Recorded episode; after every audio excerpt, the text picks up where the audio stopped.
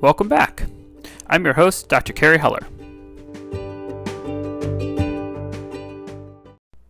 Today, we're going to talk about how to improve your external appearance, you know, things like skin, hair, clothing, through better self care. It's interesting because when think, people think about you know external items such as skin, hair care, or dressing well, often people think about you know finding resources online or consulting a doctor, whoever might make the most sense for understanding you know how do you take better care of your skin or your hair or pick out clothes better. But what's really interesting about that is it doesn't actually matter you know how much information you know about skin, hair care, what matches, things like that, if you can't actually execute the information that you know. Okay, so one really simple way that can often be really helpful. So let's say at this point you already know what you should be doing to take better care of your skin or your hair or how to pick out clothes that match. So now that you have this information, let's really talk about how you execute that. And so one of the things that can be really helpful is for things that have a specific routine, like skincare. So if it's, I don't know, moisturizer and I don't know, retinol serum or aftershave, you know, whatever order do stuff in, whatever that makes sense. The, the idea is maybe write it out in a list so that when you first start with the first item you're going to be doing for your face, you do it, you mark it off, and you go to the next thing. So essentially, you build up a routine. Over time, you may be able to get to a point where you don't have to have it written down and you can just do it by memory. But until then, having a set list, whether it's on your phone, on a task list. You could have a chart in the bathroom if you're doing these things in the bathroom, and basically mark it off after each one. Because the benefit of this is it prompts you. It basically it prompts you to ensure that you clearly have done each step, but also if you lose your place, especially if it's something that requires a lot of steps, then you know exactly where you left off, so you're not going to either omit steps or end up repeating steps, which in some cases probably isn't a huge deal. In other cases, I imagine probably is really not great for you, and depending on what step you're repeating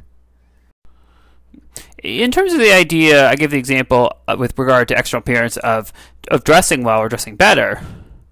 I would say probably the most important things, aside from having the clothing that you would want to wear, would be one, playing out doing laundry. Because if you have clothes and they're all dirty, I imagine probably if you're on Zoom, maybe it's not quite as relevant unless as long as they're not wrinkled. But even so, you probably want to smell you want to feel good. And so essentially playing ahead to ensure that you have the clothes you want to wear that are clean would be helpful. The other big piece of this is maybe playing ahead by taking your clothes out the night before. Can save a lot of time, especially if you're someone that takes a lot of time trying to decide what to wear. By taking it out the night before, you ensure you have everything that you need, you ensure it matches, and it'll save you time in the morning. Because if you're rolling out of bed and you don't have time to effectively think about what you're putting on, you could also just put on stuff that doesn't match or even grab socks that don't match. I mean, again, it probably depends how much you care about the socks. It especially depends who's seeing them. Certainly, again, if you're on Zoom, socks probably don't matter to really you. I don't think you really have any cameras that are quite covering someone's sock choice unless you put your feet up on the desk or something.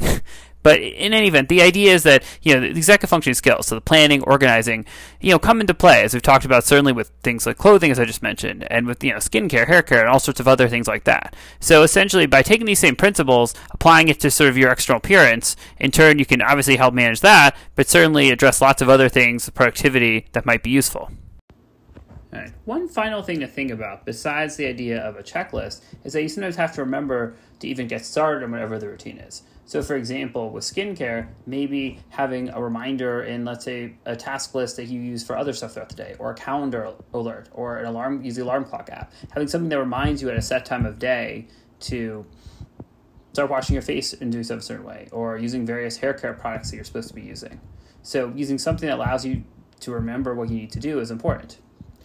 Another possible idea is to think about pairing something that you already do with something that you need to do. So, for example, if you're really good at remembering to brush your teeth, maybe pair brushing your teeth with washing your face and using whatever cream for your face to improve your skin you're supposed to use. Because if you sort of pair it together, it's, if you have the ability to leave it out, and essentially, let's say, have your like all of the different, let's say, use I don't know three different products for, on your face in a certain order if you basically have all three products out next to where your toothbrush is, as long as you obviously are awake enough to make sure that you don't put those things on your toothbrush against toothpaste, that would probably not be very good.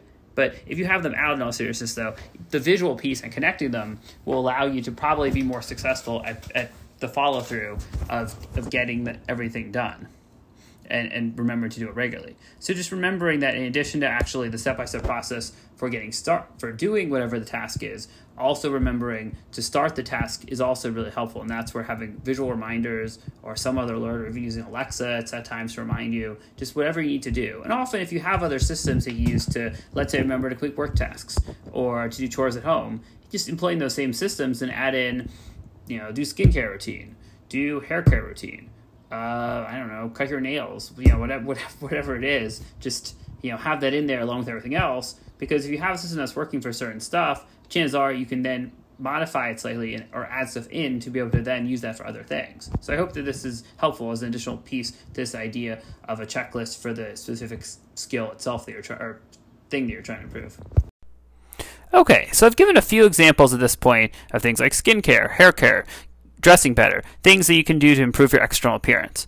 And so, you know, what I would suggest to you is if there's something that you're looking to improve on, the first step would be get the information that you need in terms of what you should do, have the supplies that you need as relevant, and then from there, write out a list of step by step what you should do at different times of the day, depending on what it is. And once you do that, then work on the implementation. And again, by following the list step by step, that will often help to increase the follow through to the point where, in some cases, maybe you don't need the list long term. Or you may find that it's just helpful to have it long term, even if you more or less remember most things.